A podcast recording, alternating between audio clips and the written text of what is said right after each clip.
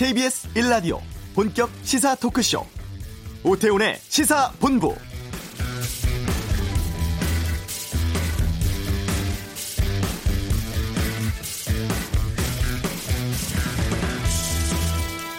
코로나19 신규 확진자가 어제 하루 8명 늘어서 누적 총 1,801명으로 집계가 되었습니다. 신규 8명이 모두 해외 유입이었고 그러니까 지역 발생이 없었던 하루였죠. 안정세를 유지하고 있는 최근의 추세를 바탕으로 해서 정부는 연휴 끝나는 모레부터 생활 방역으로 바꾼다고 발표를 했습니다. 또 오늘 오후에는 교육부가 초중 고교 등교 계약의 시기와 방법 등을 발표를 하죠. 또 오늘부터는 코로나19로 생계가 어려운 가구에 긴급 재난지원금을 현금으로 우선 지급합니다. 현금 수급 대상자가 아닌 국민들은 오는 11일부터 카드 포인트 등으로 신청이 가능하고요. 18일부터는 주민센터, 지역 금고나 은행 등에서 상품권이나 선불카드를 신청할 수 있다고 하는데요. 오태훈의 시사본부 잠시 후 이슈에서 경제부 기자와 함께 긴급 재난지원금 어떻게 받게 되는지 알아보는 시간 갖도록 하겠습니다.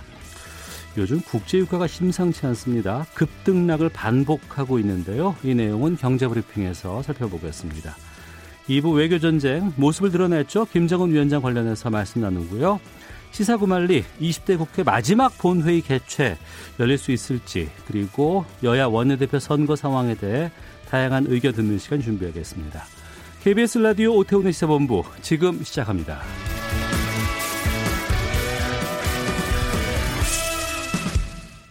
네. 정부가 전 국민을 대상으로 지급하기로 했죠. 긴급 재난 지원금 오늘부터 지급한다고 합니다. 기초 생활 수급자들부터 현금 수령할 수 있게 된다고 하는데 어, 좀 어렵기도 하고 나는 어떻게 할 수 있을지에 대해서 좀 궁금한 분들 많으신 것 같아서 자세한 내용 좀 짚어보겠습니다. KBS 경제부의 서영민 기자와 함께합니다. 어서 오세요. 안녕하세요. 예.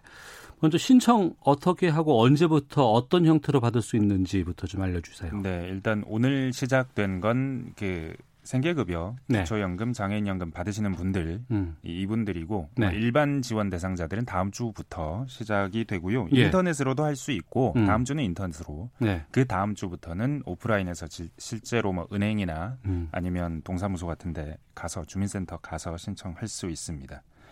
오늘은 그 일단 280만 가구 280만 어, 가구가 네. 대상이네요. 네네. 그게 모두 현금으로 주는 사람들만 오늘 음. 대상이고 따로 신청하실 필요는 없습니다. 그 주민등록상 세대주 세대원 모두가 뭐 앞에 말씀드린 수급자여야 되고요. 예. 뭐 5시 이후에 그 계좌 보시면 그 생계급여 받는 계좌 있으실 거거든요. 거기 보면 바로 현금 수령 여부 확인할 수 있고 네. 만약에 오류가 있으면 좀 늦어질 수 있는데 그래도 음. 뭐 빨리 확인을 거쳐서 8일까지 마치겠다. 라고 정부에서는 발표했습니다. 예.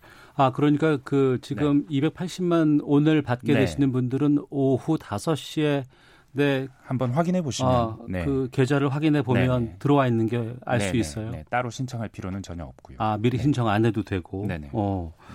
그럼 다른 분들은 어떻게 되는 겁니까? 다른 분들은 이제 다음 주부터 음. 신청을 할 수 있습니다. 근데 이게 아마도 좀 밀려서 마스크처럼 대란을 빚을까 아니면 인터넷에서 뭐 경기도 재난지원금 받을 때좀 서버 마비됐었다 그러거든요. 아, 그런 예, 문제 예. 때문에 좀 그거 완화시키려고 음.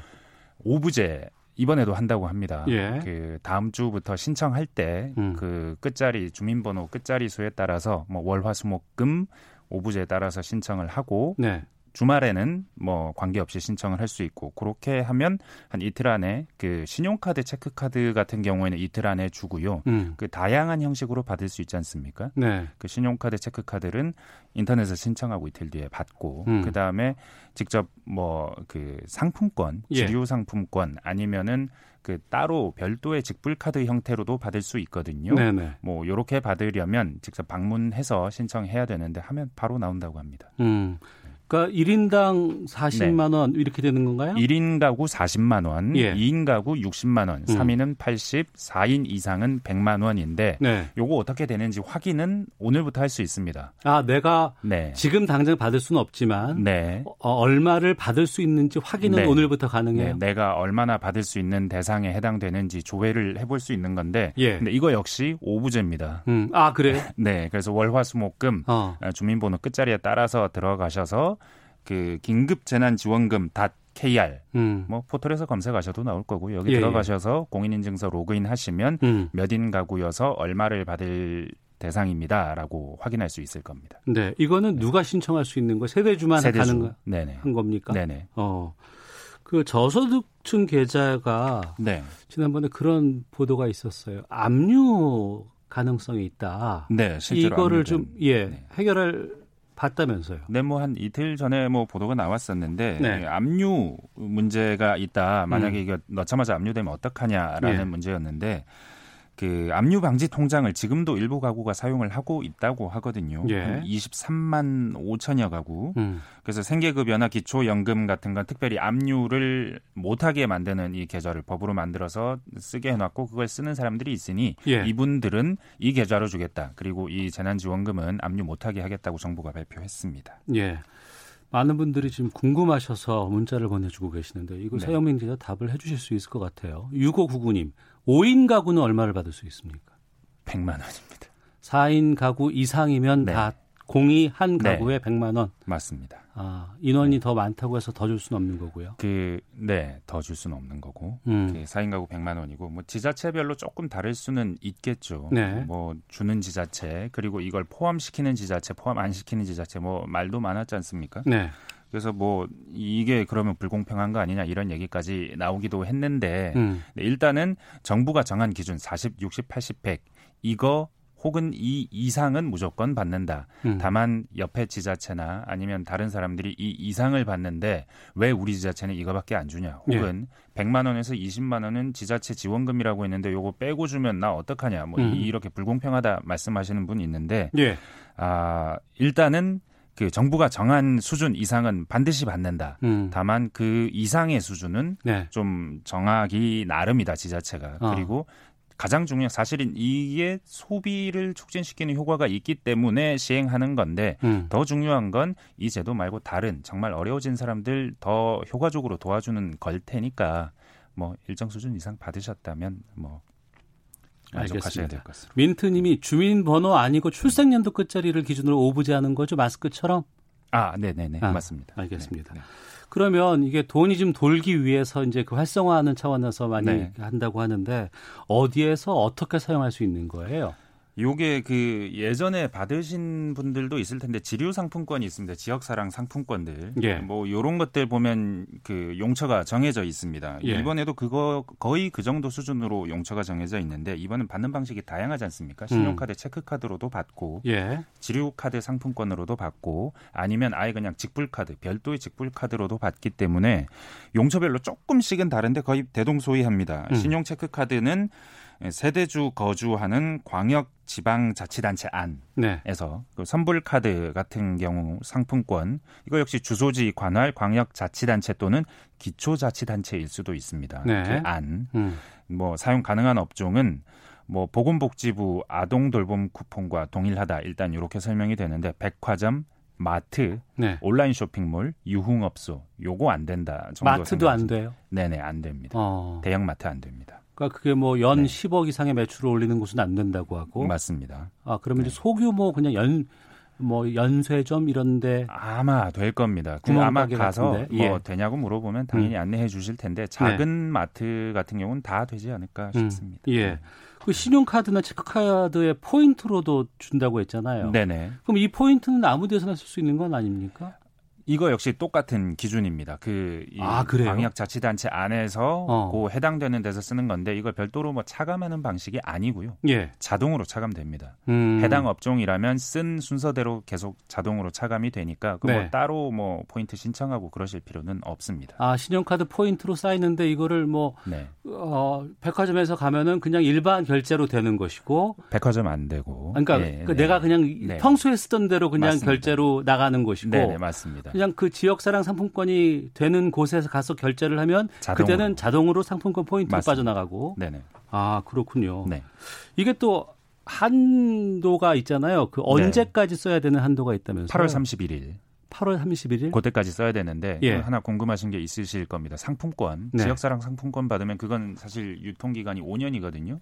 아, 예, 예. 네. 그래서 이걸 인위적으로 짧게 만들 수는 없을 텐데 어. 뭐 지자체에서 주면서 가급적 8월 안에 쓰십시오. 뭐 네. 권고할 거라고 합니다. 네. 포인트는 그러면 그건 8월 끝나면 없어지는 건가요? 완전히 없어집니다. 아, 그건 네. 기부로 들어간다면서요, 또. 그렇습니다. 그 기부 조항이 좀 이번에 좀 들어갔죠. 예. 그거를 뭐 궁금해 하시는 분들이 있는데 신청 안 하시면 음. 바로 기부로 가고요. 예. 신청하면서 기부로 보낼 수 있고요. 음. 그 자기 원하는 만큼 보낼 수 있습니다. 신용카드의 경우에도 네. 여러 다른 방식에도 원하는 만큼 보낼 수 있고 꼭 기부하면 음. 16.5% 세액공제 네. 받을 수 있습니다. 어, 그 16.5% 세액공제는 네. 우리가 평소에 받는 세액공제보다 좀 높은 수치인가요? 동일합니다. 아, 동일합니까? 네네. 예. 가능한 업종을 문의하는 분들이 참 많은데 네. 주유소, 병원 가능합니까? 되는 곳을 한번 확인을 해 보셔야 될 텐데 일단 예. 내 주소지 관할 안에서 예. 그 확인해야 되는데 만약에 매출이 어느 정도 일정 수준 넘어간다면 어. 려울수 있습니다. 아 네. 주유소 같은 경우에도 네. 매출이 네. 좀 많이 올라가는 곳은 안 될 것 같고. 아, 제가 그 부분은 정확하게 확인을 못했는데 예, 예. 예. 한번 찾아봐야 될 텐데 이게 음. 일단은 소상공인들 도와준다는 차원이니까 예. 그 차원에서 이해하면 뭐 아, 네, 어려울 수 있을 겁니다. 아 알겠습니다, 네. 알겠습니다. 자, 그리고 지역 앞서서 이제 말씀을 하셨잖아요. 지역별로 네. 이게 뭐 어디는 더 준다, 어디는 포함돼서 준다더라. 이건 네. 어떻게 확인할 수 있어요? 이게 최종적으로는 뭐 일단 아까도 말씀드렸다시피 금액 이상은 틀림없이 받는다. 음. 근데 이게 생계 지원 사업을 지자체가 하는 사업 네. 요거를 정부 긴급 재난 지원금 음. 분담금으로 처리하는 경우가 있기 때문에 그 경우에는 국가 지원 기준에 해당하는 금액만 받고 나머지는 네. 이미 받으셨을 수 있고 음. 앞으로 받더라도 따로 분리해서 받으실 수 있는데 경기도 같은 경우는 보면 고향과 부천을 제외한 29개 시도 네. 아, 시군이 해당되고 전북 순창군 정도가 일단은 해당이 된다고 하거든요. 네. 나머지는 뭐 큰 문제 없이 받을 수 있지 않을까 싶습니다. 예. 기부를 100만 원을 다 기부할 수도 있고 뭐 쪼개서 원하는 만큼만 할 수도 있고. 아, 그럼 일부는 쓰고 일부는 기부할 수도 있고요? 가능합니다. 아, 네. 그래요? 체크카드 받으실 때, 예. 그 온라인에서 신청하실 때, 뭐 음. 뭐 선택하실 수 있으시고요. 예. 다른 방식도 오프라인으로 가서 뭐 얼마를 받는다 뭐 이렇게 말씀하시면 알아서 그렇게 처리해서 줄 수 있습니다. 좋은 마음으로 기부를 네. 하는데 이 기부하는 곳을 자기가 정할 수도 있어요? 아 그건 어렵습니다. 아 그래요? 법으로 정해져 있습니다 이번에. 어. 알겠습니다. 그럼 그 기부금은 어디에 네. 쓰입니까? 근로복지공단으로 가는데 예. 고용보험기금 음. 여기로 가는 건데 이게 일반적으로 실업급여 줄 수 있는 곳이고요. 예. 그리고 앞으로 뭐 계속해서 코로나로 19로 인해서 뭐 피해 상황이 발생한다면 고용에 음. 불안이 생길 수 있거든요. 네. 그럴 때 특별히 필요한 상황이 생길 수 있고 음. 그런 때 쓰는 거고 이게 그 애초에 30% 상위 30%는 안 주기로 했다가 네. 마지막에 네. 요 기부 조항을 넣으면서 한 거 아닙니까? 예. 기부를 했을 경우에 이게 재정에 좀 안정을 가져오는 이런 음. 효과가 있는 방향으로 활용하자라는 음. 차원에서 이렇게 결정된 것으로 보입니다. 하나만 이 관련해서 네. 좀 여쭤볼게요. 네. 어, 어, 나는 좀 내가 나름대로 여유가 있으니까 나는 네. 굳이 안 받고 기부할게라는 네. 것이 좋은 취지일 수도 있지만 또 한편으로는 음. 그걸 기부를 하는 것보다 어차피 소상공인들이나 네. 내 지역의 주변에 있는 분들을 위해서 그걸 굳이 기부하지 않고 다 쓰는 것이 오히려 또 효과적이지 않은 경제를 돌리는 데 있어서는 네. 이런 의견들이 있어요. 여기에 대해서는 어떻게 보세요?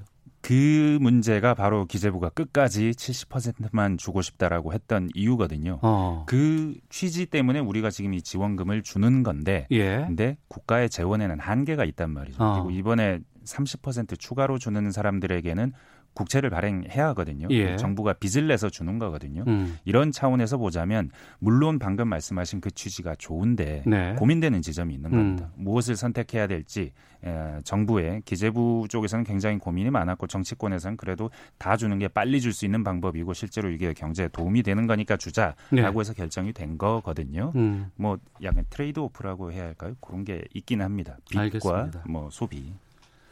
판단하시면 되겠네요. 뭐 각자가 네. 알겠습니다. 그리고 코로나19 위기 속에서 좀 실제 소비가 어떻게 이루어졌는지 이 네. 충격의 네. 크기는 어느 정도였는지를 또 KBS 경제부의 서영민 기자가 취재를 했다고 해요. 이 부분도 좀 들어보도록 하겠습니다. 네.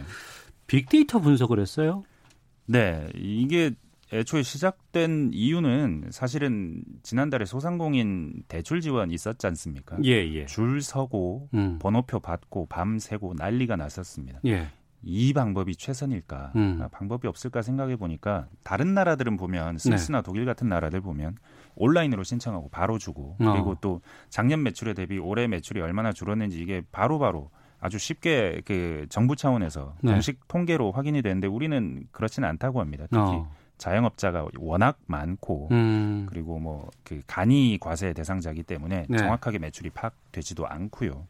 그래서 이런 경우에는 어떻게 해야 되나라고 생각해 보면 고민을 하던 차에 음. 외신의 기사를 보면 뉴욕타임스 기사에서 요 신용카드 데이터를 분석해서 그 분석한 자료가 보이더라고요. 예. 이게 우리나라 IT 강국인데 이게 당연히 되지 않을까? 거기다가 우리는 신용카드 사용 비율이 상당히 높잖아요. 그렇죠. 거의 어. 신용카드를 쓰죠. 예. 뭐 그래서 그래서 어떻게 좀 찾아보려고 했었는데 빅데이터를 음. 찾을 수가 있었습니다. 예. 한국 신용 데이터라는 곳이었는데요.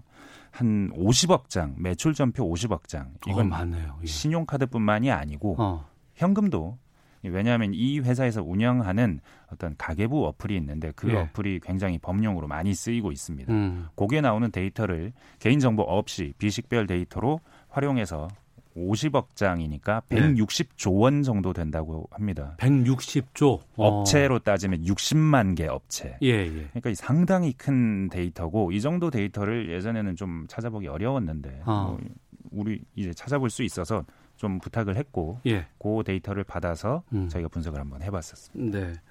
잘했다고 지금 말씀하시는 거죠? 알겠습니다. 그럼 그 뭐가 어떻게 분석이 됐어요? 일단은 매출액 전체 매출액 예. 이게 확연히 줄어드는데 줄어드는 시점은 설 연휴 기억하십니까? 1월 말이었고요. 예, 예. 그 뒤에 설 연휴에서 보통으로 돌아오면서 조금 늘었고요. 그 뒤로 음. 쭉 내렸습니다. 예. 2월 말, 3월 초까지 계속 내려서 한 70% 수준, 전년 대비 70% 수준까지 떨어졌고 예. 지난주 초까지 기준으로는 이게 서서히 서서히 회복이 돼서 지금은 한 90% 정도 수준까지 아, 과거에 올라왔습니다. 전년 대비 한 90% 수준까지 지금 올라와 있는 네. 상황이에요. 굉장히 짧은 시간에 급격하게 내렸고 어. 서서히 올라오고 있습니다. 예, 그러니까 V자형을 지금 그리고 있네요. 네, 어. 그렇죠. 우리가 자영업하면 음식 업계가 가장 좀 대표적으로 우리가 그렇죠. 알고 있는데 네. 음식 업계는 어땠어요? 저도 그게 제일 궁금했습니다. 어, 예. 뭐이 음식 업계가 틀림없이 사람들이 안 가니까 줄었을 텐데라고 하고 봤는데 음. 근데 생각 외로 네. 음식업 약간 그 충격이 다른 업종에 비해서는 그렇게 많지 않았습니다. 그러니까 아, 그래요? 초기에는 네. 한70% 수준까지 떨어져서 평균적인 수준으로 떨어졌고 음. 그 뒤로 우리나라가 좀 방역에 성공하면서 계속 조금씩 올라오는데 네. 지금 지난주 평균치 기준으로 지난주 기준 네. 100% 수준 가까이 올라왔습니다. 아 지난주까지 보면 네네. 전체로는 그렇습니다. 어, 그 얘기는 네. 다시 말하면은 네. 어 사람들이 많이 이제는 코로나 19 상황에 적응을 해서 많이 나오고 있다라고 보는 반증일 수도 있겠군요. 어느 정도는 어. 그럴 수 있습니다. 근데 이 재밌었던 게 예. 음식업 이라고 하면 뭐 평균이 그렇지만 음. 세부 업종별로는 또 전혀 다른 데이터를 여전히 보여준 데가 있었습니다. 세부 업종으로 특출난. 아, 뷔페는 아직도 안 돼요? 네. 거기는 어. 떨어질 때도 다른 업종들에 비해서 뭐 엄청나게 많이 떨어 그냥 다른 업종이 한 70%까지 떨어졌다면 예. 뷔페는 20% 수준까지 떨어졌습니다. 어. 예. 그리고 또 비슷한 게 하나 있습니다. 예. 샤브샤브. 아, 그건 왜 그럴까요? 그 저도 왜 그럴까 생각해 봤는데 아무래도 여러 사람이 한 팟, 한그 솥에다가 아, 그렇죠. 같이 먹고 예. 연기가 많이 나지 않습니까? 어. 증기가.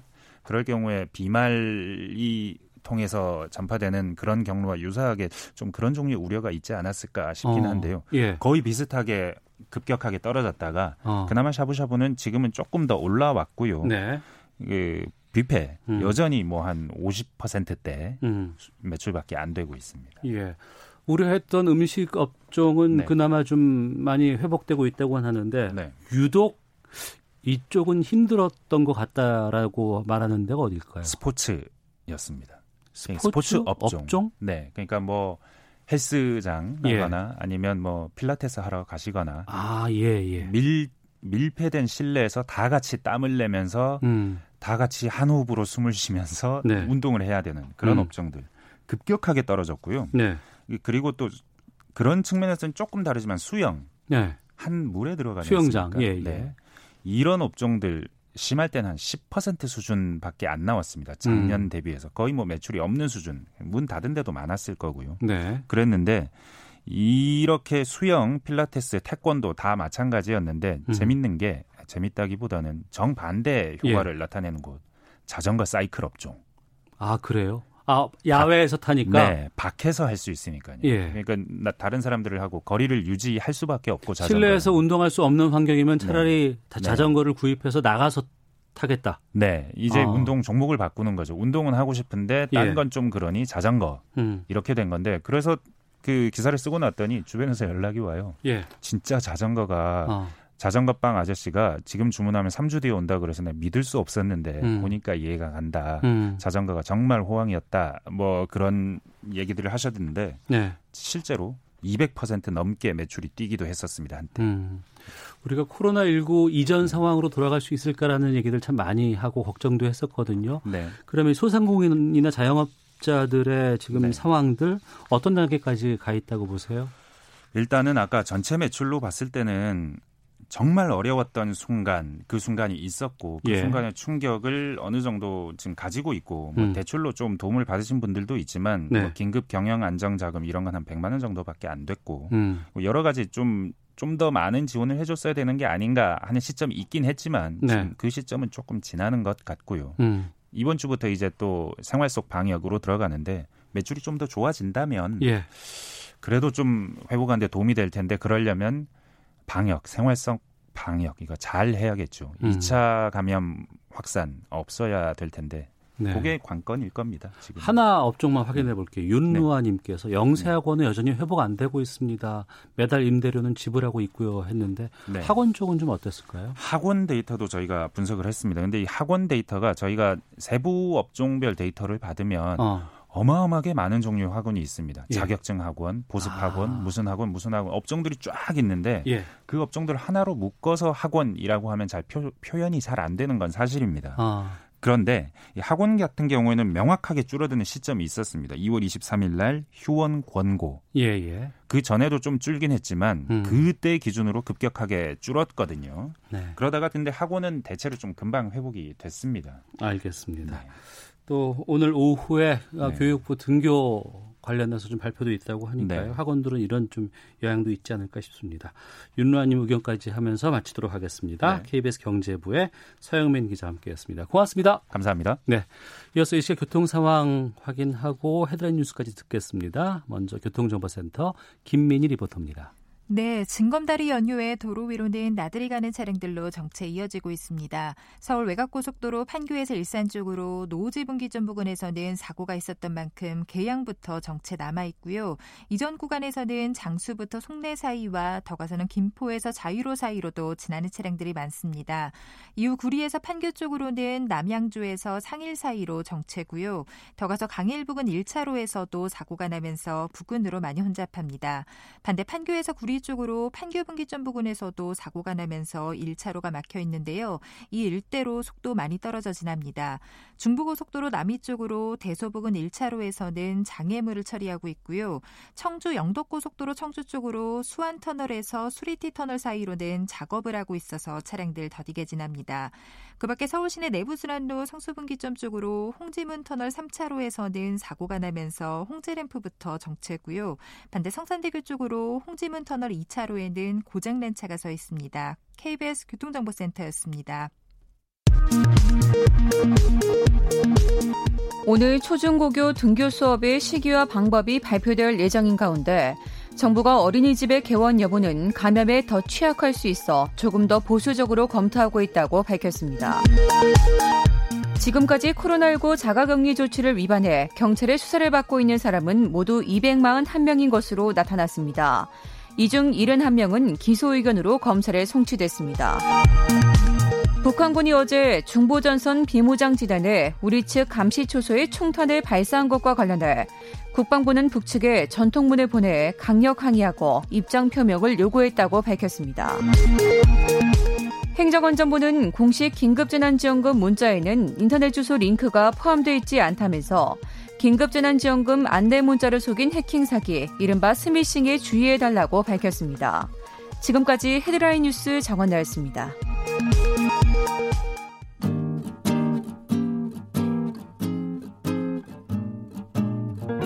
KBS 1라디오 오태훈의 시사본부 여러분의 참여로 더욱 풍성해집니다. 방송에 참여하고 싶으신 분은 문자 9730번으로 의견 보내주세요. 짧은 문자는 50원, 긴 문자는 100원의 정보 이용료가 붙습니다. 애플리케이션 콩과 마이케이는 무료고요. 시사본부는 팟캐스트와 콩, KBS 홈페이지를 통해 언제나 다시 들으실 수 있습니다. 많은 참여 부탁드려요. 네, 어려운 경제 이슈를 알기 쉽게 풀어드리는 시간입니다. 경제 브리핑. 참 좋은 경제연구소 이인철 소장과 함께합니다. 어서 오세요. 예, 안녕하세요. 예. 지난번에 국제 유가가 정말 엄청나게 빠졌다더라. 그래서 유가가 어 유가가 사는 게 아니고 돈을 준대더라. 뭐 이런 얘기들 했었는데 이게 다시 또 급등한다는 얘기도 있어요. 그렇습니다. 어, 국제 유가가 마이너스다. 이게 무슨 얘기냐면 어, 기름을 가져가 살때 네. 돈을 주고 사야 되는데 아닙니다. 돈 주지 마시고요. 저희가 어. 덤으로 네. 돈을 더 내드리겠습니다. 기름도 주고 돈도, 돈도 주고 가져가십시오. 예, 이런 예. 상황이에요. 이게 뭐 역대 처음 있는 일이고요. 네. 이게 선물 개념을 알아야 이해가 돼요. 그러니까 이제 국제유가라는 게 바로 현장에서 주고 파는 게 아니라 음. 이제 선물이라는 게 국제 유가의 미래 시점에 종가 맞추기 게임하고 똑같아요. 네. 그러니까 아, 이 지난주 한 5월 이제 인도분 서부 텍사스산 중진류라고 해서 국제유가는 세 가지 종류가 있거든요. 음. 미국에서 이제 만들어지고 있는 서부 텍사스산 중진류, 네. 유럽에서 북해산 브렌트유, 또 중동에서 어, 두바이유가 있는데 이 서부 텍사스산 중진류의 5월 인도불 가격이 한때 배럴당 마이너스 37달러까지 내려가는 거예요. 네. 그럼 이 얘기 무슨 얘기냐면 5월에 받게 될 원유를 돈을 받고 파는 게 아니라 돈을 더 줄 테니 제발 치워달라라는 상황인데 치워달라는 상황이다. 네, 왜냐하면 이게 이제 사실은 5월 어느 시점에는 인도 받아야 돼 실제로. 네네. 지금까지는 선물 거래였는데 마지막 날 갖고 있는 사람은 그 원유를 직접 받아야 되는데 어. 어 지금 상황을 보니 원유 재고 넘쳐나서 제저, 저장고가 없는 거예요. 네. 모든 유조선에 다 기름이 다 재고가 쌓여 있고요. 저장고가 없다 보니까 이걸 만회하나 실질적으로 인도받았을 경우에는 손해라는 겁니다. 음. 보관할 장소가 마땅치 않으니까. 그러니까 급하게 팔자, 팔자, 팔자 하다 보니까 제로 밑으로 떨어진 거였습니다. 네. 자, 그런 상황이 발생을 했는데 그러니까 이제 트럼프 대통령은 다급해졌죠. 어. 어 우리 미국에 있는 전략적 비축유를 더쳐 넣을 테니까 어, 유가 하락은 좀 막아보자라고 했는데 그럼에도 못 막았어요. 음. 그러다가 이제 국제 유가는 다음 인도불 5월물이 청산이 되고 6월물이 되면서 배럴당 10달러 선인데 이제부터는 2달러만 뛰면 20% 뛰는 거예요. 10달러에서 아 그래서 롤러코스터 장세라고 얘기하는 이유가 바로 거기서 나오는 맞습니다. 거군요. 10달러인데 2달러 뛰니까 20% 뛰는 거고요. 어. 15달러 때면 50%가 뛰는 겁니다. 예, 그러니까 예. 그런 상황이다 보니까 이렇게 이제 증시 변동성보다 유가의 변동성이 더 커진 겁니다. 음, 그러니까 5월물만 보면 그런 그 일시적으로 일시적으로 폭락을 했고 맞습니다. 또 너무 많이 떨어지다 보니까 이게 조금만 올라도 급 등이 되는 순간이 지금 오게 되는 거군요. 예. 이렇게 6 주가가 변동성이 큰 게 단순히 코로나19만 때문은 아닌 것 맞습니다. 같은데요. 두 가지 이유가 있어요. 예. 하나는 이제 수요 측면에서 어. 어, 국제유가를 가장 많이 소비하는 업종은 항공업종이에요. 네. 한 30%가 항공유로 다 소비가 되는데 전 세계가 전부 다 이동 제한을 했잖아요. 음. 200여국 이상에서 발생하다 보니까. 그러니까 항공 수요가 싹 줄어든 겁니다. 예. 이동 제한과 이런 것에 따라서 뭐 뭐 휴가 가는 거는 먼 얘기였고요. 그러다 음. 보니까 실질적으로 어, 가장 소비를 많이 하는 미국과 중국의 경우에는 소비가 뚝 떨어진 거예요. 예, 예. 그러니까 소비가 뚝 떨어졌다라고 하면 공급이라도 좀 줄여야 되는데 공급은 오히려 더 늘고 있습니다. 왜요? 여기에는 패권 전쟁. 어. 아, 다들 아, 야, 석유 산유국 하면 사우디가 일이 아니라라고 할 텐데 어느새 미국이 산유국 1위입니다. 그 셰일가스 맞습니다. 아, 예, 예. 그동안은 채산성 때문에 채굴하지 못했던 것이 기술 발전하다 보니까 셰일 오일을 이제 퇴적암층에 있는 아주 고압의 액체를 분사해 가지고 원유하고 가스를 분출하는 그 능력이 네. 굉장히 좋아졌어요. 아. 그러면서 사우디를 제치고 미국이 1위, 사우디가 2위, 예. 러시아가 3위예요. 음. 자, 그래서 지금 러시아하고 지금 사우디의 경우에는 우리 한번 감산 좀 해보자. 국제유가가 이렇게 떨어지니 너도 손해 나도 손해 아니냐 네. 하고 모였는데 그게 잘 안 되고 있어요. 왜냐하면 음. 러시아는 워낙에 이 유가의 국가 경제 의존도가 워낙 높습니다. 아 그래요? 네. 어. 그러다 보니까 러시아는 야난 지금 안 돼. 나 지금 감산 안 된다고. 네. 이러다 보니까 또 사우디는 어떤 게 있느냐? 야 음. 지금까지 내가 1등이었는데 천상천하 사우디 독존이었는데 미국이 또 굉장히 거슬리거든요. 네. 그 원가 측면에서 보면 사우디가 가장 최고 단가가 낮고 음. 그다음 러시아, 미국이거든요. 네. 미국은 단가가 낮아졌다라고는 하지만 아직도 30에서 50달러 선의 비용이 들다 보니까 음. 아 그냥 놔둬보자. 한번 우리 더 증산해서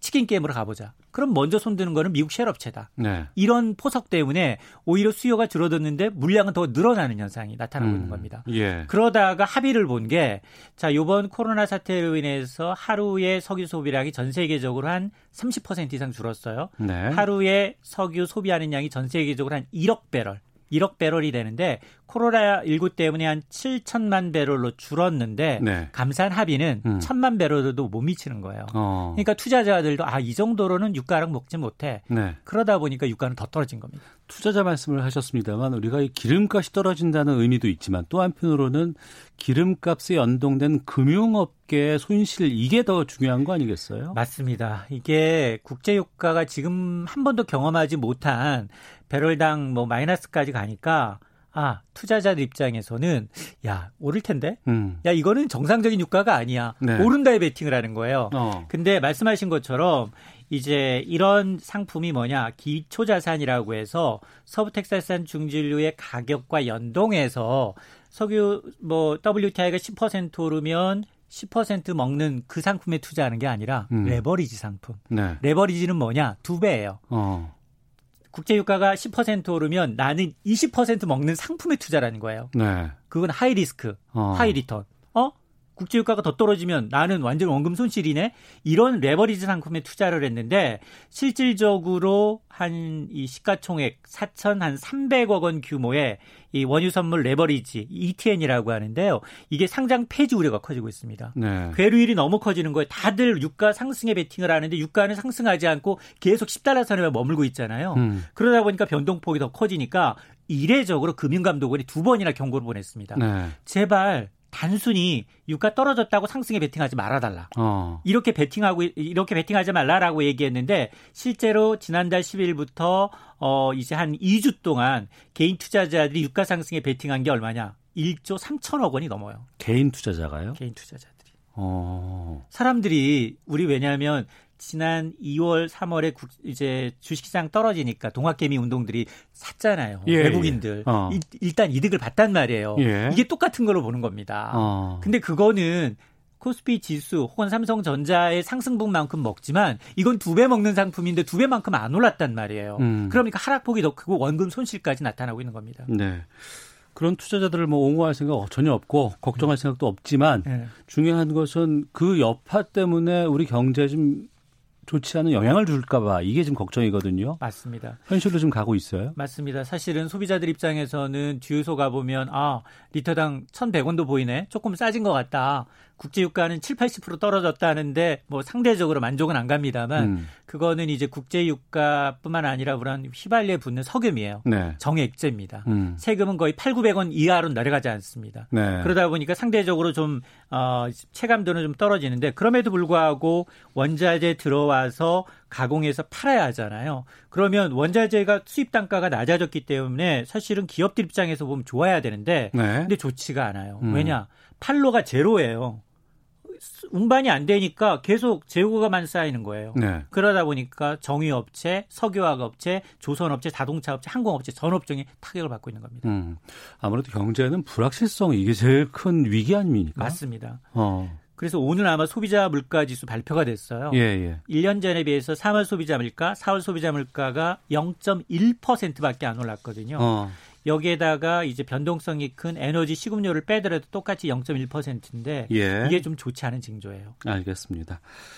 아, 좀 살펴봐야 될 것 같습니다. 자, 알기 쉽게 경제 뉴스 풀어주신 참 좋은 경제연구소 이인철 소장이었습니다. 고맙습니다. 네, 고맙습니다. 예, 잠시 후 2부 외교전쟁 20일 만에 공개 석상의 모습 드러낸 김정은 북한 국무위원장의 행보 알아보는 시간 갖겠습니다. 시사 구말리도 준비되어 있습니다. 잠시 후 2부에서 이어집니다.